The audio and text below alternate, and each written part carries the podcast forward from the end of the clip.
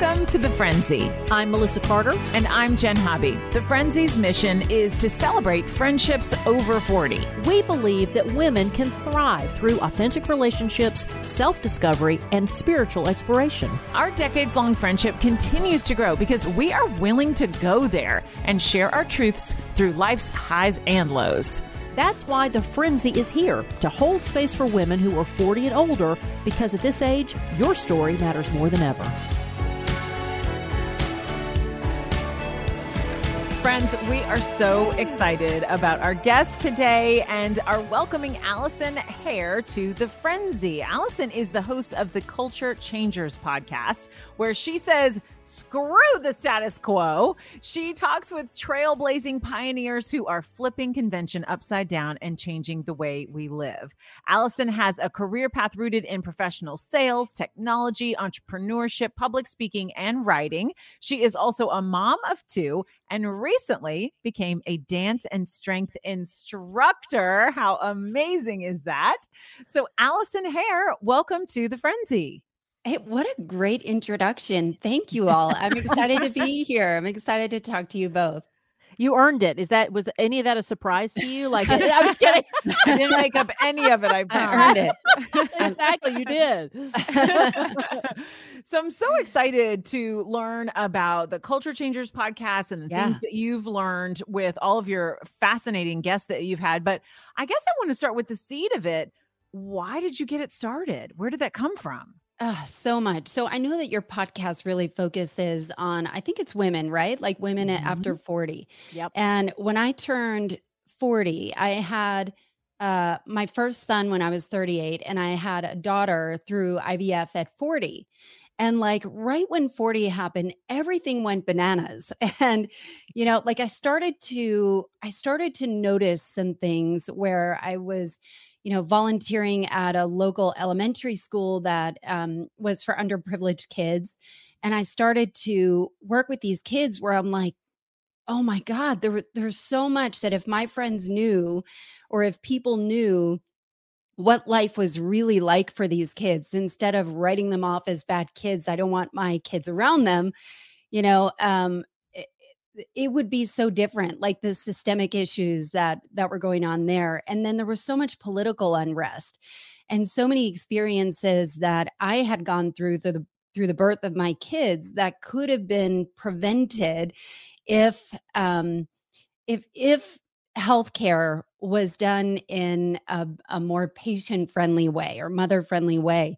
And so there was like this perfect storm of things that were going on where i thought I, I need to make a difference, you know, and like voting once every two years didn't seem like it was impactful enough. And so I got a promotional email from Seth Godin. You know, like Seth Godin is this amazing thought leader that has this daily email that he's had for over a decade. And it was, you know, like, hey, if you want to start a podcast. And I, I just, I, I didn't even look at what it cost. I was like, yeah, let's do it. I have a degree in broadcasting you know, that I've never really used. And so I just did it. I had no idea what I was going to say or what what topic would be interesting or if it would work. And uh, it just it just took hold where you know, like the culture changers thing. I think we don't realize how powerful we are until we open our mouths, until we share how we're really feeling, until we connect with others and realize that maybe some of the old conventional ways no longer serve us and there are new fresh ways and people that you know with the advent of the internet are doing unbelievable work and they're doing it in their own communities. They're doing it on a massive scale or a small scale but all of those scales impact the world in a greater way and so and that's how culture changers was born. I just think it, things can be done I, I wanted to be a force for good and I wanted to be able to scale. And that that was how I started. Well, and I think awesome. that you touched upon, I mean, there's so much to unpack there, but I think that there's mm-hmm. some, you touched upon the fact that it seems that after 40, there need to be meaning to what you did. We talk about that a lot. One of the reasons Jenn and I encourage women to share their stories is because, you know, your story, which I want to talk about the health issue, uh, is so unique. And so when you put yourself out there and you bring meaning to what you do, you can change the world. You can change culture. Uh, all three of us here on the show uh, have had experience with a fertility clinic for one mm. reason or another. Uh, and you, like you just mentioned. So if you don't mind, my follow up question is digging deeper into what you said about things being more mom friendly. What did you mean by that? So with my son, when I was uh, 38, when I when he was being born, I had too much amniotic fluid. And so my OBGYN had recommended I get induced early. And uh, so it was like 38 weeks. And, you know, I was excited. And uh, long story short, I got pressured into a C section. And while so many people have C sections, it's very, very, very commonplace. What I realized afterwards is that you know, he was he was born early and went into the NICU for nine days. I never got to latch with him, so I exclusively pumped for for nine and a half months. And um, I didn't get to hold him right away. I didn't get to hold him for two days. I didn't even know where he went. Mm. You know, like they they just took him away. I thought he, they were cleaning him, and I was like in the back. You know, after the C section, after really truly being pressured into it, but I had no idea. You know, what the right answer was. And um, it was just awful. And so when I got pregnant with my second, I, you know, asked, can I, can I have a VBAC? Can I have a vaginal birth after cesarean? And four doctors told me, hell no, you cannot. Can I say hell on the show? Yes. Yeah. Yes. okay. I've said um, worse. great. I'm originally from New Jersey, so I'll try not to let any F bombs fly. But um, yeah, so um, yeah, so so with the second one, I had gone to all these doctors and I didn't necessarily want a vaginal birth. I just wanted a different birth. I wanted to feel like I had power or had control and I you know went to this one doctor that looked at all my records. I was much higher risk. I was 40. I had a C-section. I had something called a myomectomy which was um, uh, fibroids in my uterus so I had additional cuts in between then where you know like the the risk of uterine rupture rupture was much higher. And so i i he looked at it and he's like i'm looking at your records. Your body can stand the trial of labor if you want to. And i said well do i need to have a c-section? And he's like do you want one? And i was like what kind of doctor are you? You know like do i need one? Yes or no? And he's like you you have options. We believe in shared decision making here and you know if uh, if you want to have a family centered uh, family centered cesarean we will honor that. If you want to get an epidural no problem. If you change your mind you want to try natural you change your mind we will honor that. You know but if some we're going to monitor you closely and if anything uh if i say at any point that you need a c-section you need one until then it's your choice and through this process, I was so scared. I was just so scared. And, you know, like I was training my body, I was working out, I was mentally trying to prepare. Like, am I, am I going to, you know, am I being reckless? Because I'm trying to trust these doctors, and all these other doctors told me no.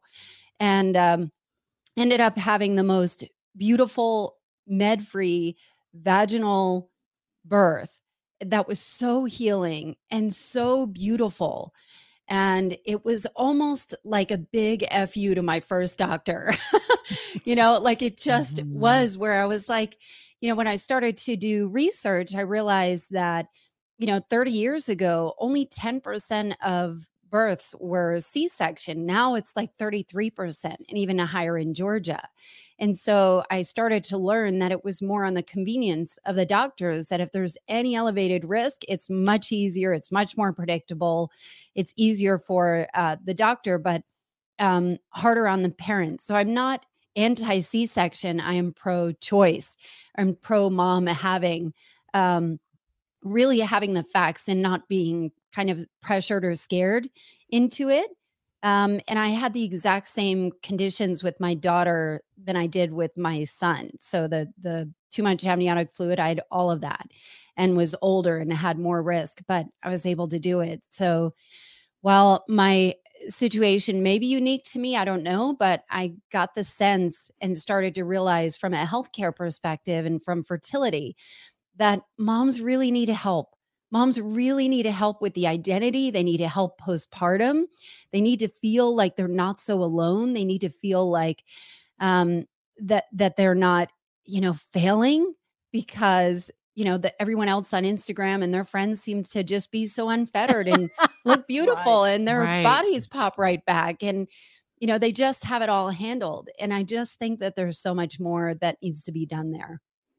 And I would say before even getting pregnant, you know, because I had similar experiences as you with C sections and being encouraged to have them. Now, my first was because she was breech mm. and wouldn't turn. So we went through a lot of those different options. But um, but the second was going to be a VBAC, but then I was late. So everybody has a different experience. But sure. what I'm saying is, I very much connected to what you were saying about that, and that you come into the situation unknowing all you want is to have a healthy child.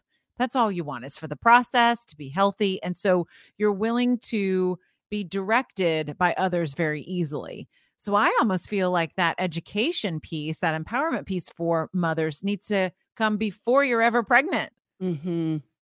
Mm. Because once you're pregnant, it's like the worry kicks in. You know, I feel like the the education should come before that, um, and the support should come before that. Well, and I think that you know it's the communication with the medical professionals, and like you said, in in incorporating the mothers into this. You know, just briefly, in my experience, I did not carry my son because I'm a kidney transplant recipient, and I was 44. However, we used a surrogate, and I'm uh, in a part of a he has another mother, so a lesbian couple at the hospital because the surrogate was giving birth they were only going to allow one of us into the room because mm. that was their standard. The mother mm. gives birth and the father is in the room.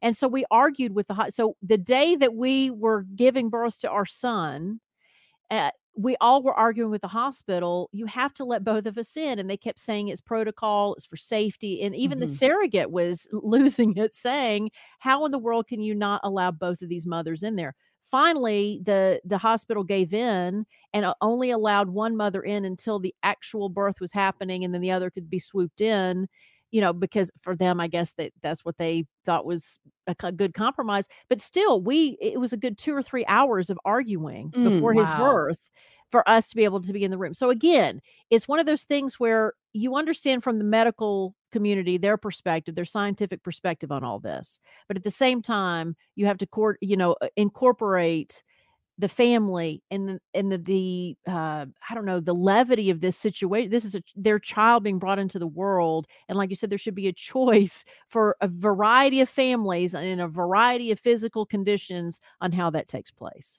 The human side of it yes. yes. It's like they forget the human side of it. Right. So how does culture changers address that so I actually had my I have a whole multitude of people on my podcast that are, you know, thought leaders. They might be political figures. They might be uh, uh, medical practitioners. I happen to have my my OBG, the the one that was so healing and wonderful. I had him on my podcast to kind of educate on when you are pregnant you know what are your options? What are your choices? And how does it differ from what we're told in society? What choices do you actually have? So part of it you know like my hope when people listen to my podcast that people are going to think wow I, I didn't even realize that that was an option. It, it just kind of changes the perspective and now I'm doing something where I'm doing mini series. And so I'm in a mini series now, which I'm so into, and it is about belonging. And especially as a woman in your 40s, of making friends and what friendship looks like, or even cults, you know, like people who want to belong somewhere and not that they are, you know, lemmings or uh, weak or vulnerable but end up in these you know either cult like followings or cults it's it's just been so exciting social identities you know like like you melissa when you when you are a mother uh, a lesbian wife all of those things, or a, a podcast host, a TV personality, a writer, all of those things have um, a code of conduct that informs your decisions of how do you how do you move mm-hmm. through the world.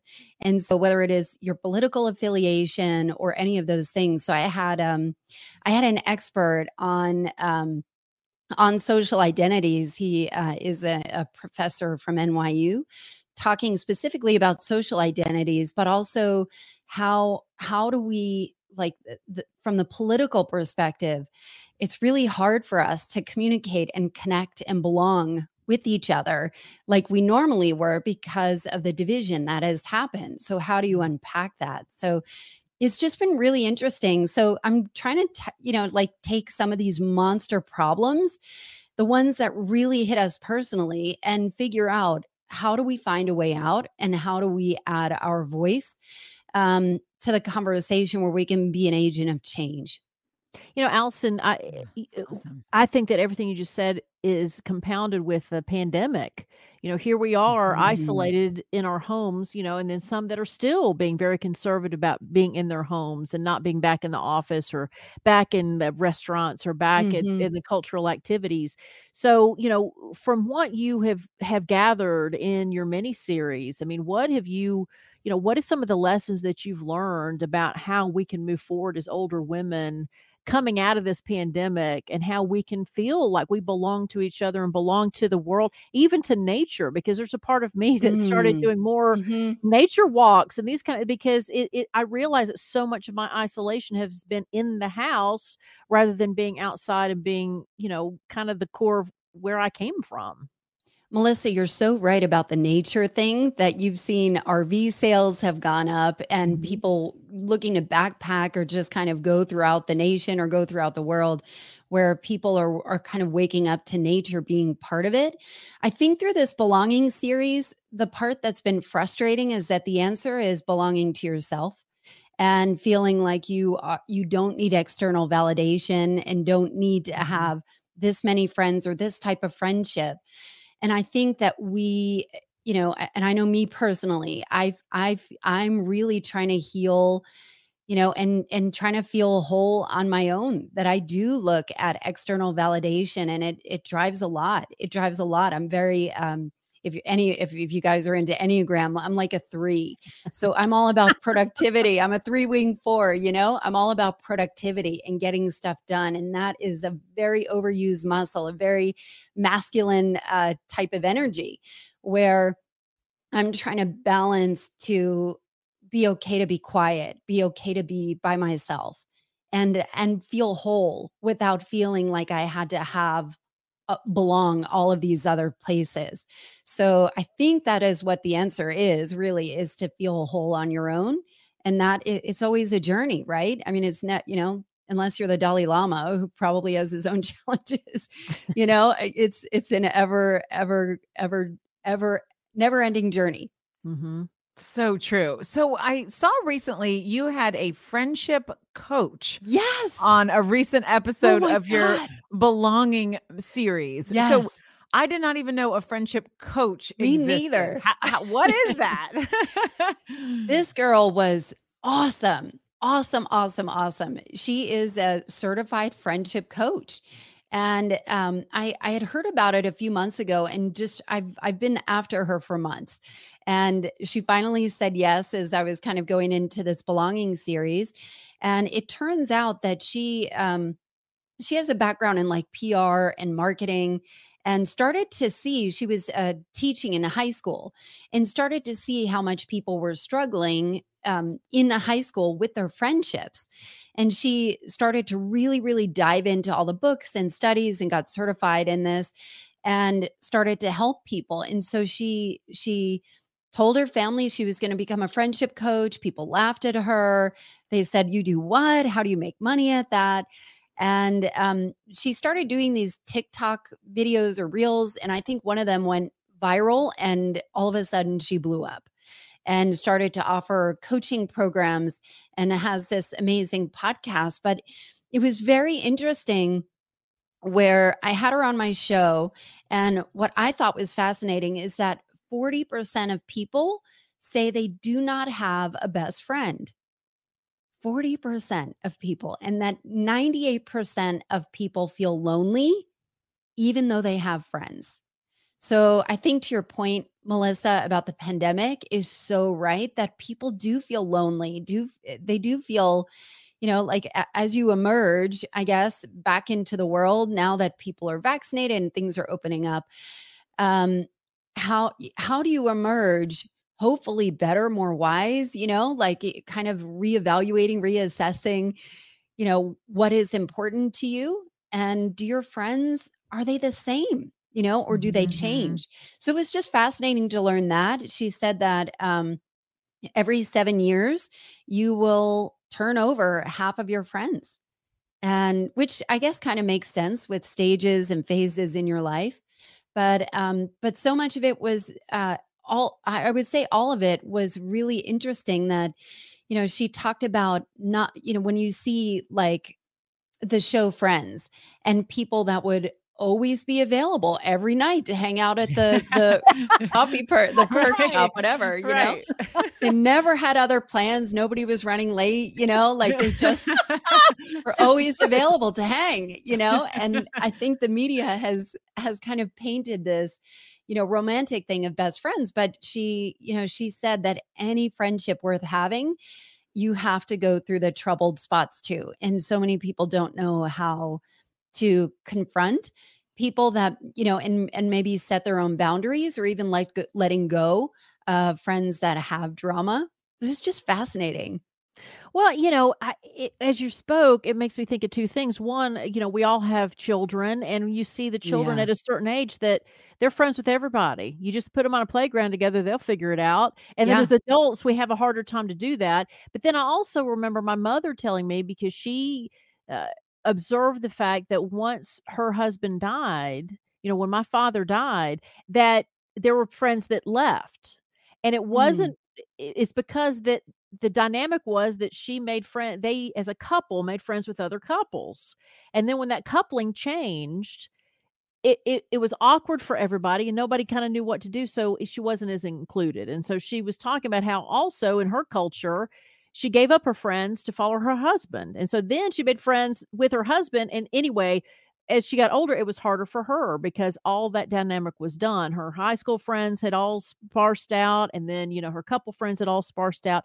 And to your point, you know, we usually are friends with our environment. So work mm-hmm. dictates our friends. So when you mm-hmm. talk about how you transfer your friends every seven years, to me, that correlates probably with a lot of people changing jobs, right? Because yeah you're there all day so you end up making friendships with you know your coworkers and in the pandemic some of us so much of us has been working from home mm-hmm. that you don't have any friends, right? And so, yeah, moving forward, I could see where a friendship coach like Jenn, I didn't know that even existed, but I could see Isn't a space cool? for it.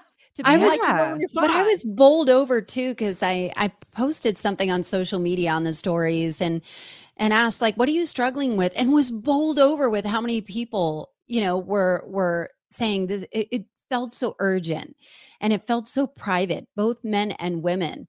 And i'd be i'd be interested to learn about both of you guys you know knowing what you know about friendship but raising small children with friendship. How do you how do you help guide them as they kind of navigate their own friendships through your own lens? I just think it's like a your own sociology experiment in your family. I'd i'd love true. to know it's true. Well, I think, like Melissa said, it is so uh, um, heartwarming to see kids because anybody they spend time with for a little while becomes their friend. Um, and I think that mine are young enough now that they still have that. My oldest mm-hmm. is a third grader, and I think she's on the precipice of the clickiness of girls. Right. So we're not there yet. Um, and you know, we've just talked about really making sure that you make people feel good and that you make people feel included no matter what it is that you're doing. So that's the major conversations. I will tell you one side story is that um, my children have cousins who don't don't speak English, and we went to visit them this year in Switzerland. They are all French speaking little kids. Okay, there's three of them in one family, How one cool cousin on the other side, and it doesn't matter to kids my wow. kids speak English and no French. Their kids speak French and no English, but they played together for a week and mm. had a mm. blast and really got to know each other and started to learn the other language and really got along. So it showed me that it's really at what your heart center is and where your energy and your joy is that helps you connect to other people. It's not even language. Mm. Oh, so that was a sidebar. But um, Melissa, what do you think with encouraging Mr. Carter to? How old is friends? Mr. Carter now? He is seven. Oh my goodness. I can't believe he's seven. Uh, my joy. And, uh, you know, for him, he is very um observant, but and he's a rule follower, which means that he will be the tattletale. Like he's the one that has to I, I I see him be a dictator, right? To uh, like making sure everybody follows the rules. And so it's one of those things where I don't want to come in and and give him too much feedback because he's got to figure this out on his own. But I can see where that's a struggle because as he gets older, kids are going to be like, you know, I, I why can't we just relax and and not have these hard set rules? But um, but currently he like it, it, I mean, he's just friends with everybody. Um, he already knows who he's going to marry, so there he understands the the levels of friendship where oh, he is his core girl. Um, but yeah, I think that what's interesting is I can already see as an adult the personalities of him and his classmates. And I, to Jenn's point, I can see what that might look like as teenagers yeah. already because I have that experience, right? And I can see, oh, well, this isn't going to work. They're not going to work, you know, and they're going to be tied or whatever. And of course, that's from my perspective. It may not turn out that way, but it is interesting how hormones change everything and sexuality changes so much. Mm. And to the point of my mother earlier, a lot of the women in those groups did not want her to be a part of the groups because their husbands would pay attention to her because she was the widow that needed to be taken care of. So she had her friends were jealous of the attention their husbands were giving her. And this is we're talking about 70s and 80s year old. It doesn't matter it how old ends. you are, it never ends. right. I, but I was always fascinated in my life how much sexuality dictates our relationships with people.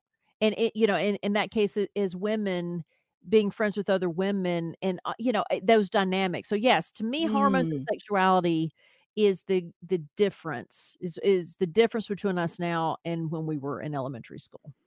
Now, you know, Allison, how old are your kids? They're eight and six. And okay. I, I have a sidebar story, and I wonder yeah. if you can answer a question for me on this.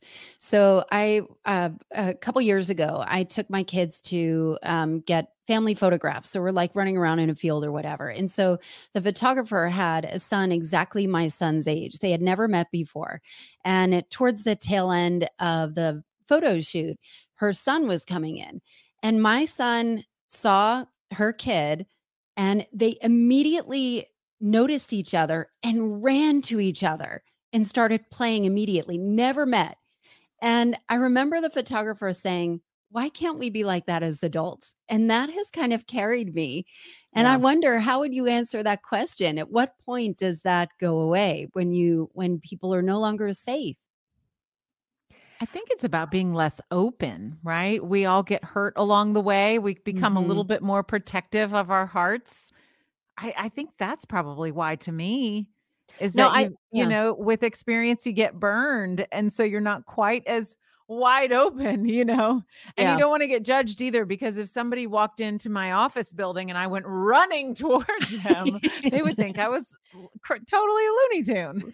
True. Yeah. No, I, I agree with Jenn. I think at some point we went from not being afraid to being afraid of the world. So I mm. think that, you know, Jenn yes. and I have recently had this conversation where, you know, children coming into the world, um, they don't, they're not prejudiced. They're not angry. They're not mm-hmm. like, it doesn't matter what somebody looks like. They want to, you want to spend time with them. We teach children about difference. They don't come into the world looking at difference. They come into the world looking at opportunity. And so at some point we felt the need to take that protection of children a step further. So like you know r- racist parents will say a child of a different color is unsafe so don't hang out with them. Mm-hmm. you know like you mentioned earlier about special needs ki- you know whether it's you know behavioral or or educational or whatever difference where they may not be on the same scale as other kids somehow we teach our children safety and especially with girls you can't go out by yourself. You can't dress that way. You can't all of a sudden we get inundated with how we are a target for the world and i think that we do our girls a- tremendous disservice by that thinking we're protecting them and all we're doing is giving them a life in which they have a hard time navigating through it until they usually reach you know our age after they're the age of 40 and they Mhm. start unwrapping all that but yeah i think it's see, i think it's fear somehow we become fear based um and i think it's a shame I had somebody on my podcast. Her name is Cindy Robinson. And as part of the Belonging series, she was, I asked her, where does this begin in childhood? And her answer knocked me on my butt. And she said, it happens the moment parents say, no, you're wrong. Meaning, if, you know, Uncle Jimmy comes in and you tell your child, go, go hug Uncle Jimmy. I don't want to go hug Uncle Jimmy. No, I don't, I don't want to go hug him. You don't want to offend him. Um, right and that it's, it's like their own little intuition that every time you redirect from their intuition that maybe they, they, you know, maybe, maybe they're afraid of that person. Maybe he's a creep. Maybe he's fine. He just, you know, like they're not comfortable with older people. Who knows? You know, and I thought that was really interesting. So I'm I'm starting to Mhm. kind of look at a different lens of how how can you allow your child enough autonomy to make their own decisions. But the moment you keep redirecting and telling them, no, your intuition is wrong, is when that belonging starts to break. Mm. Isn't that wild? Wow. Well that That's makes sense Powerful. because there's a disconnection there with your parents, right? Yeah. I, I think the moment that you don't feel seen by your parents is very impacting on a child, um, even if the parent doesn't realize that's what they're doing, right? And that sounds like what that is, where you don't see your child for what the child is trying to tell you. And, you know, and then the child, I don't know, I could, yeah, absolutely. Because I'm sure in my life, I was the youngest by far, and I was the oops baby, and I was, you know, kind of discarded a lot because my parents were so overwhelmed by their teenagers. And I definitely have had to deal with the idea that it, there was a perception in me that I was not seen. So I didn't belong in this family. Mm. And I'm still Hmm. to this day, you know, now my parents are gone and all that's left are me and my siblings. And there's a, it's a hard process for me because it's like, well, I don't feel as connected as I should. I don't feel as uh, that they they don't feel like a tribe to me, and they should. It's what I feel and then what I should feel, right? That I'm still dealing with. Y'all, we went deep. for sure, for sure. Okay, so Allison, I want to talk about age because here on the frenzy, we say, you know, stop lying about your age all the time. How is your age an asset for you? Oh, I've never been asked that question and have never thought about it. So let me see if I can answer it on the fly. I just turned I just turned 47 and I remember knocking on the door at 40 kicking and screaming and so upset. And I think at that time I was also doing IVF and was trying to have my second and once I got pregnant, I got I I started to calm down with it. Um you know it's something i struggle with and it's it's something i struggle with because i do have the botox i do have the fillers i get my hair colored every 4 weeks i have la- lash extensions i mean if people say oh you know so and so whatever looks good i was like at this age if it looks good on me it's probably fake and so while while I i, don't you talk about that. Honestly, that's awesome. Yeah. you know i've got i've got i've had work you know all that stuff and i i would love for it not to matter but it does you know it does to me and and that doesn't mean i judge other people for you know whatever they choose to do and you know to some extent i enjoy you know like getting pampered and and kind of doing all those things but it's a lot of work it's a lot of maintenance it's a lot of money that i wish i could um i wish my energy was placed elsewhere but it is what it is. And I am fighting it every step of the way. I think from a from a body perspective, I mean, I became a dance instructor after never dancing before during the pandemic at 46. So I feel I that. I do too. I feel great and I feel awesome. So I don't wake up with aches and pains and creaks, you know, like I really do take good care um, of of my internal body as as best I can, um, other than some dark chocolate and fruit by the foot, which have been my pandemic diet. But I don't know. You said dark chocolate. Now, Allison, I mean, that's conscientious. antioxidants. Yes, exactly. so I am, I can be as vain as I can be deep. You know what I mean? But it is, it, it, it's there. And it's something that I, I, you know, wish I could maybe appropriate my energy elsewhere, but, but it is. So it is something that I openly struggle with. I don't know. What to me, guys? Probably for I I see you as short time as we've met is that I think your age allows you to go deep quickly and gives you the confidence to ask those curious questions, right? It's that um, wisdom that has come with time, I think, that allows us to be as curious as you are. I do think that I don't struggle as much with asking questions. And i've always been a, a chief question asker you know i've always been very curious but I, I would agree with that. But i also think um, you know this year especially i lost my mother um, earlier this year. And i feel like and and i know melissa you've lost your parents. I, jenn i don't think you have i think you still have your parents i'm yeah? lucky. Yep they're still here yeah. And so I, I don't know if this is unique to me um, or Melissa, you might relate, but I feel like after losing my mom, and my mom's death was beautiful. It was as as good as you could possibly imagine for a death. Um, which I'm grateful for, but I feel like there are layers being shed that I didn't even know I had. And so I feel a lot more raw and emotional um, from you know like so i can get deep but also i i feel like um and and part of the the impetus for the belonging series is because i realized through my own son who is a highly sensitive person he's a highly sensitive kid and i started to realize how he would get really hurt when he would be um, you know, excluded from this group or some he he might get picked on, but he would just be destroyed.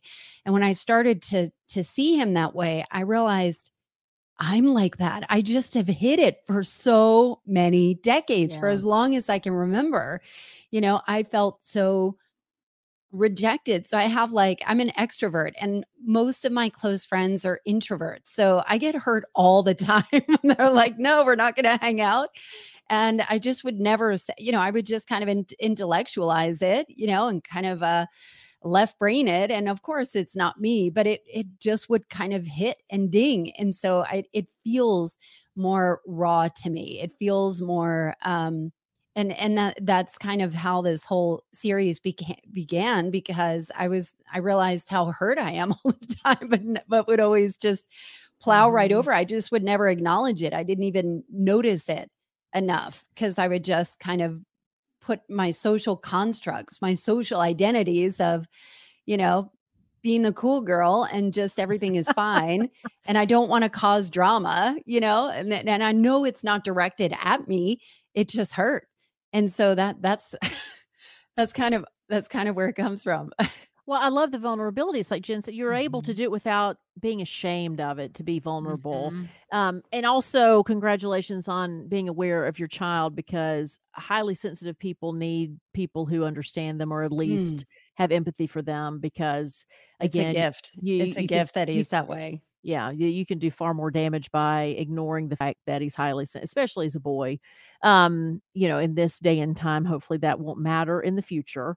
Uh, but also, I mean, I, you know, with the loss of my mother, and I've said this on the show before, that I had the hard realization that I had to become my own mother.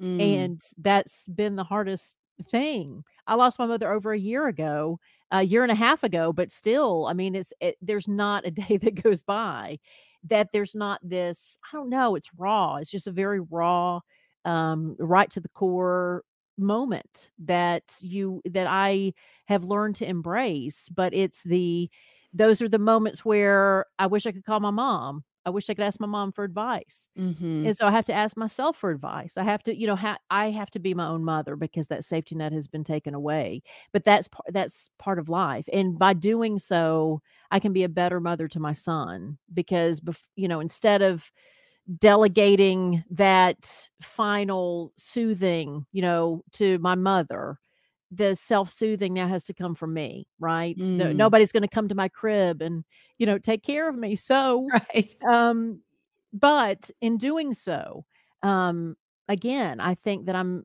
i'm i don't know i'm a better parent i'm a better um parent to my son in that i'm in the moments i'm in the moments because it's it's just me you know um and i think that as we get older that's going to happen so you know if if the cycle of life goes as people hope it goes which is the older you know the parents go first before the children and you know that's a privilege too to have your parent go and not have them have to see you go Sure. um but your friends pass and you know it, it, life changes so dramatically and i think for you know it can be a scary time you know for our lives to be in this state and will only continue to be in this state as we get older but at the same time there is a comfort and i don't know it's it's hot I, I don't know i've always been fascinated by death so and my friends make fun of me for it so because i find it comforting i don't find it scary and i find Hmm. it um i find it it- going back to getting back to nature and getting back to connection and getting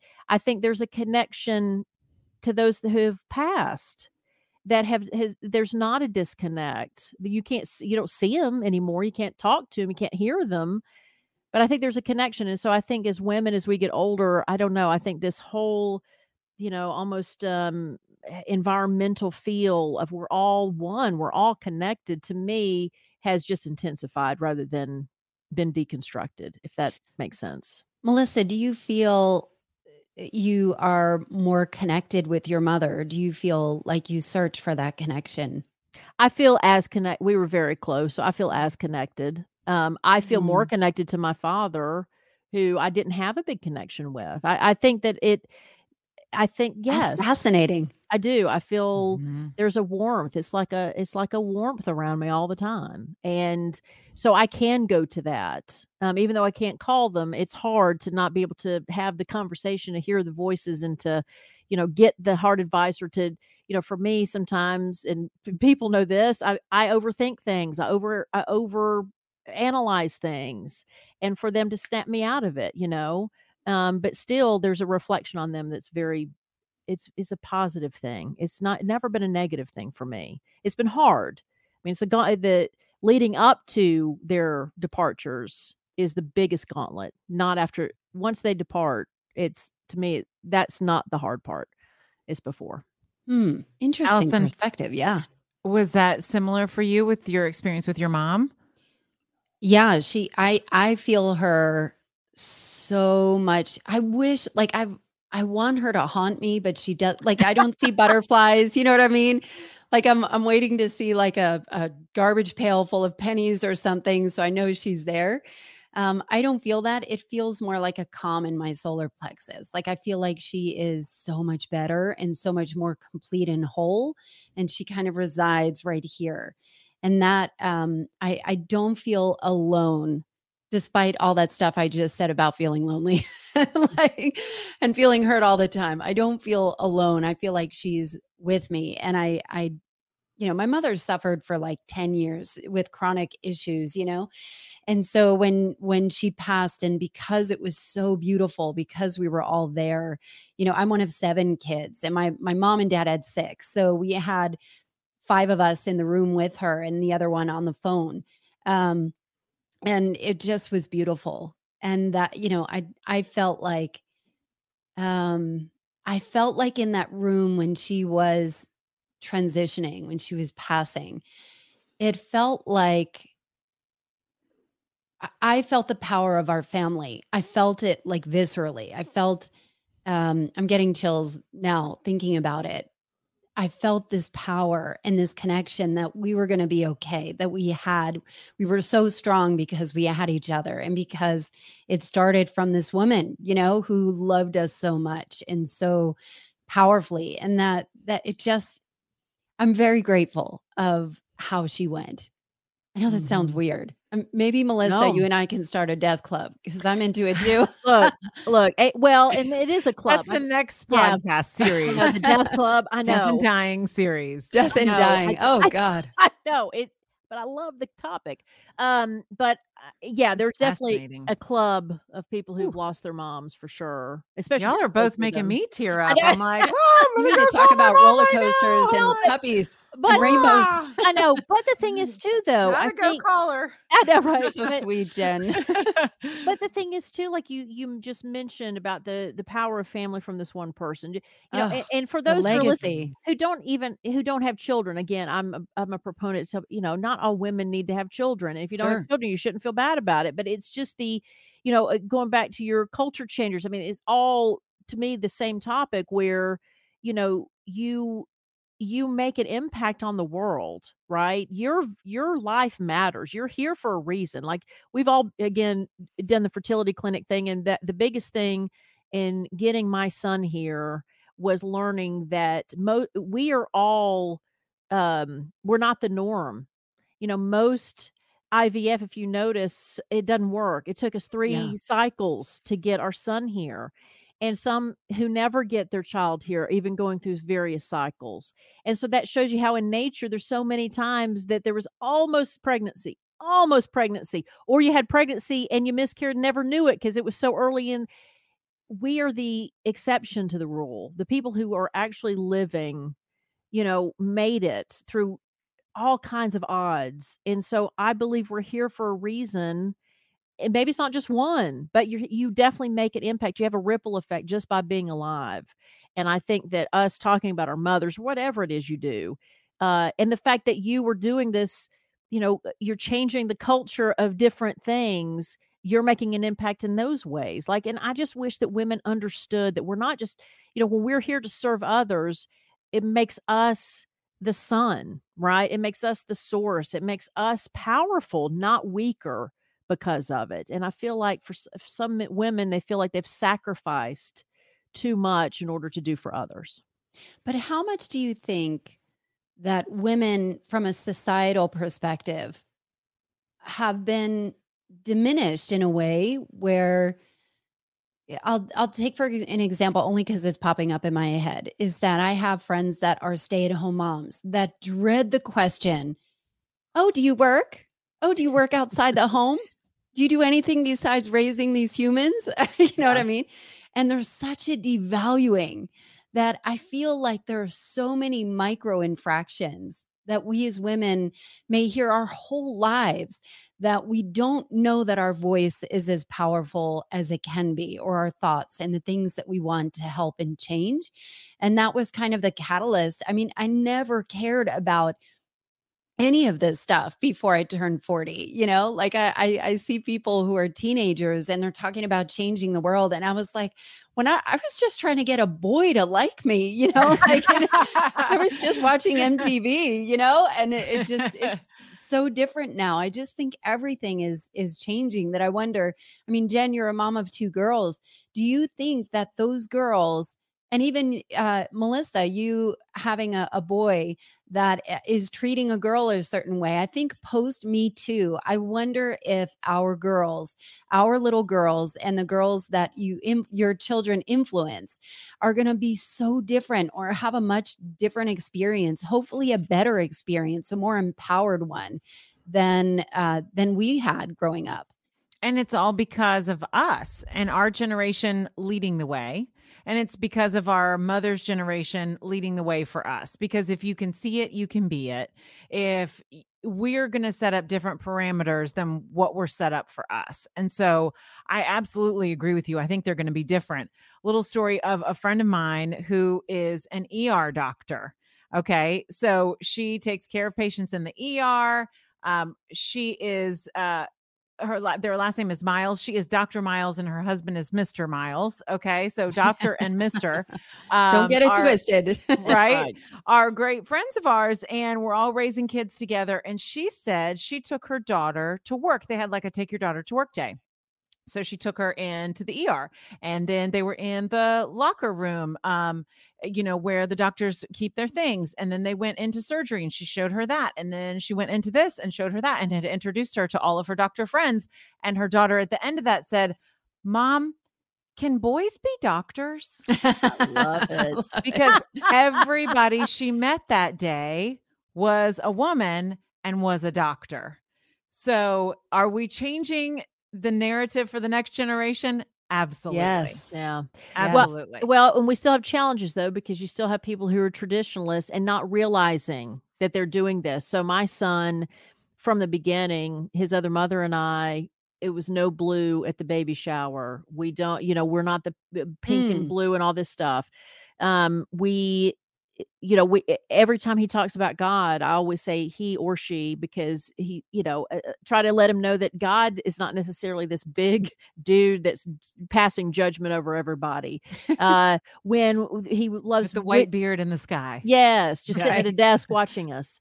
Um, you know, the gamers. You know, he's a big gamer, and so all that he sees are boy gamers. But I always say, well, you know, there's girl gamers too, and I play video games with him, and I try. So I'm always trying to interject in his mind the fact that girls do it too. Girls do it too.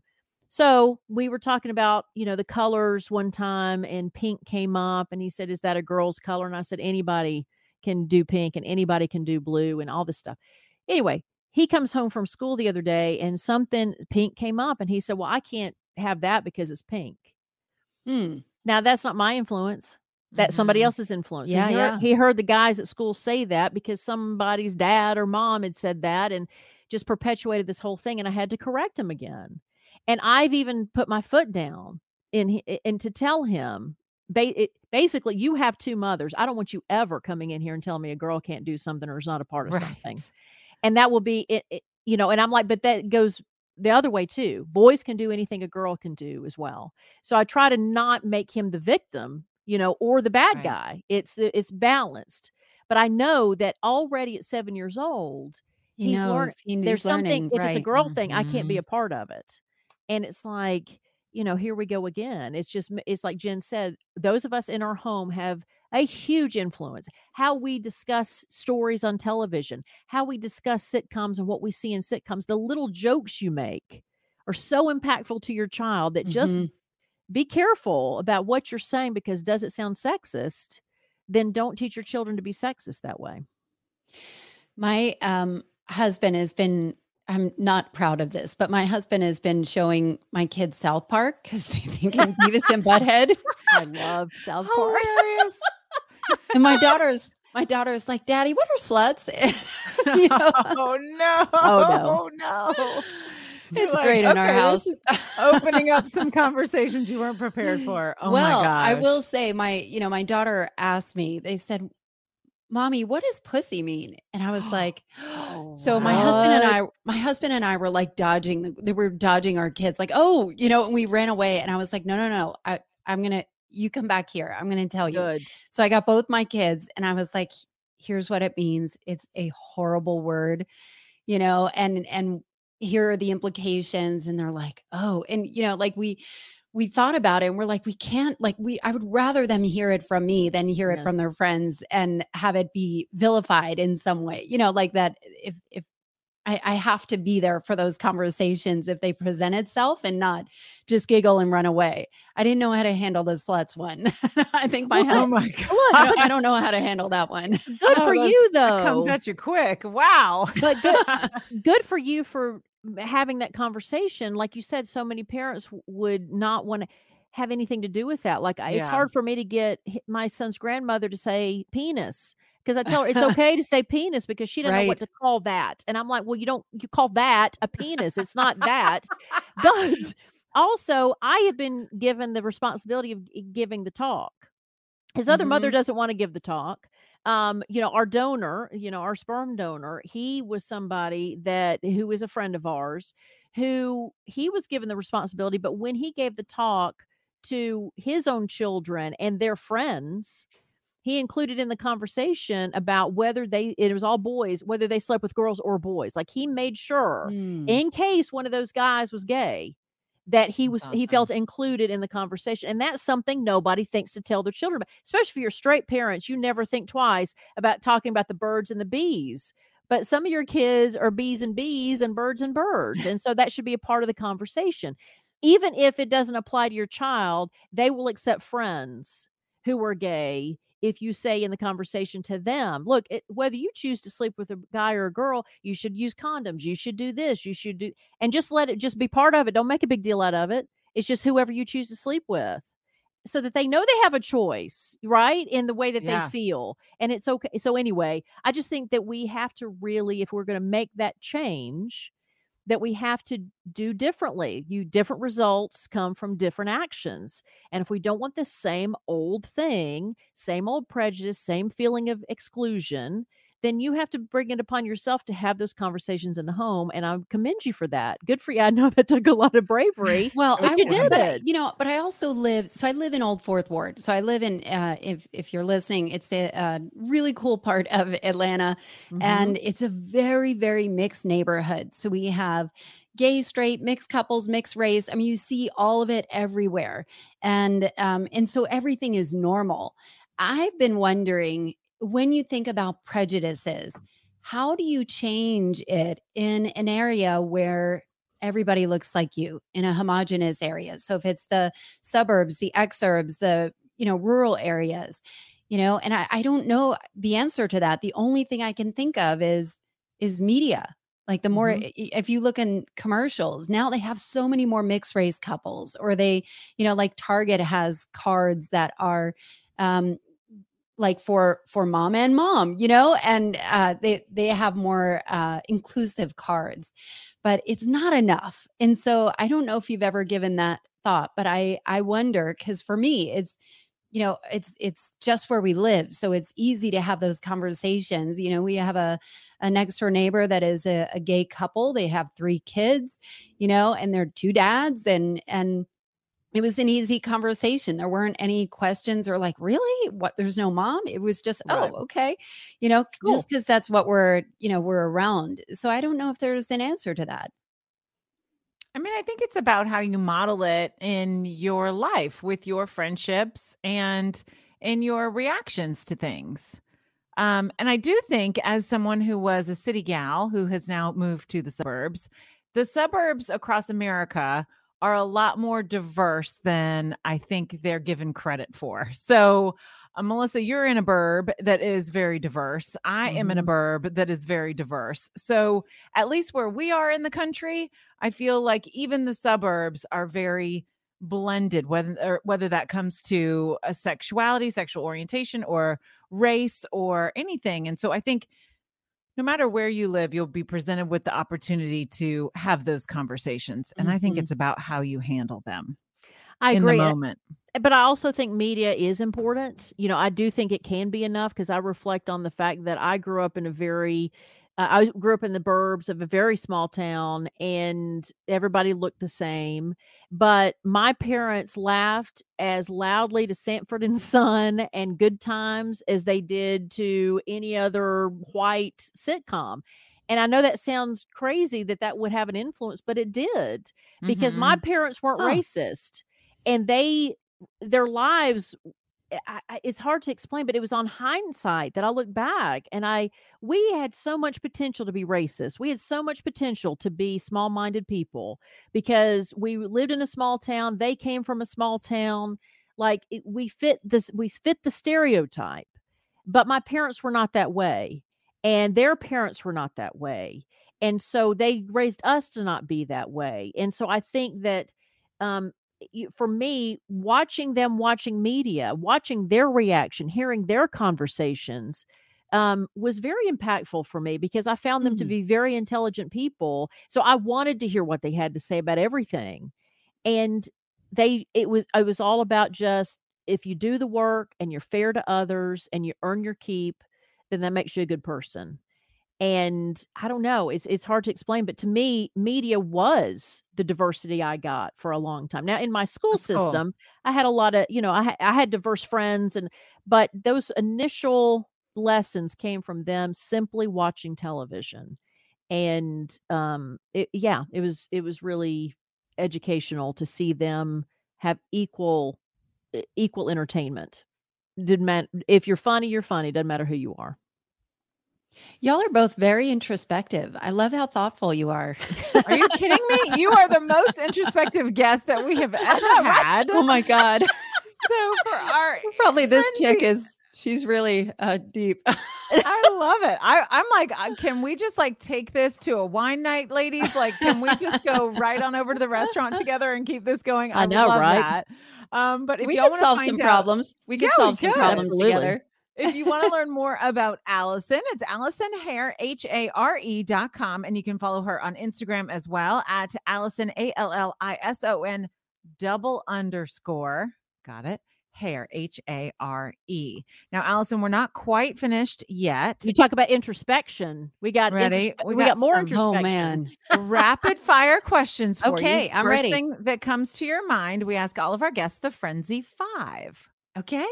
Number one, where is your cozy, happy place?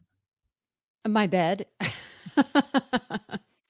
Do you have a really good comforter, like a down one that gets you no, it's like in? crappy. It's crap. Like my husband and I bitch about it all the time, but there's something about there's something about like when you put your pajamas on at night and you know, like you take off your makeup makeup and you're like, ah, and just getting in the bed when everything is done feels like a productive day. Number two, what's your favorite framed thing in your home? Oh, um, oh, uh, a picture of my husband and I in Krug Street Tunnel. Oh, oh, Cute. Number three, what's your most memorable birthday? Um, uh, this last one, this last one, because it was beautiful. Oh, so cool. Can you give us a little tidbit on what happened? Well, I think it's because the year before was awful. so I was Right. so afraid of it. I had torn my ACL. I just was on like a an eight hour work meeting that I didn't, I hated the job too. it was just Mhm. awful. Um, so this one was just so thoughtful. And, um, you know, like my kids, uh, my husband took my kids to uh, make tea mugs. Like I drink tea. And so they made some mugs for me. Um, it was Aw, just so thoughtful and beautiful. Yeah, it was nice. Number four, what's a daily routine or ritual you stick to? I write in a journal every morning. Awesome. Every morning. And number five, what fashion trend did you jump on? any Um, era. Oh, uh, crimped hair. I'm from New Jersey. The Crimper. I have crimped hair. Remember the crimper. We talked about hot rollers, but I forgot about the crimper. You're oh yeah, it's just disgusting. Fantastic. Allison, I'm so excited to connect with you, and I hope you'll come back and join us again. It was a pleasure. Anytime. Thank you so much for having me. Thank you. Thank you. And we're subscribers now to the Culture Changers podcast. Is there a friend of yours who would enjoy this episode? Please share this with her. And on Apple Podcasts, here's what you do you click on the three dots at the top right corner, and then in the drop down menu, select share episode, and then you can share it however you want. The green messages option will let you text it right to a friend. We would love for you to also sign up for our weekly email where we send the episode right to your inbox. We make it very easy for you. We also include links on things we discuss and give you some deeper insights to the topics that we cover. And it's how you can also get into our private Facebook group by signing up at thefrenzy.com today. And if you are enjoying the Frenzy podcast with Melissa Carter and me, please subscribe on Apple Podcasts or wherever you are listening to podcasts and leave us a review. That helps us more than you can imagine. And we really want to reach more people just like you. And here is your reminder as I mean, this is the most important thing we do, right? Is to help you share your story. That's the point of all of this. Open up about your story with trusted friends. Your story absolutely matters. Please follow the Frenzy on Instagram. That's at the Frenzy with a ZY at the end of friend. If you want to share about the show, tag us so that we can repost it and thank you. We are everywhere. Okay. We're accessible to you everywhere because we also are on YouTube. We have a Frenzy YouTube channel. we finally have a vanity URL, the Frenzy Podcast. So please go to our YouTube channel and you can see some extended interviews, see some bloopers, see what we look like. If you don't know what we look like, uh, again, the YouTube at YouTube, the Frenzy Podcast. So exciting. The Frenzy is hosted and produced by Melissa Carter and me, Jenn Hobby. Sound editing by Bo Johnson. Original soundtrack produced by Tammy Hurt for placement music, written and recorded by Mark Daniels. The Frenzy celebrates friendships over 40. Thank you so much for spending your time with us. We love your friendship. All right, until next week, trust your gut, share your story, and, and stop, stop lying, lying about, about, your age. age. we'll see you on Monday.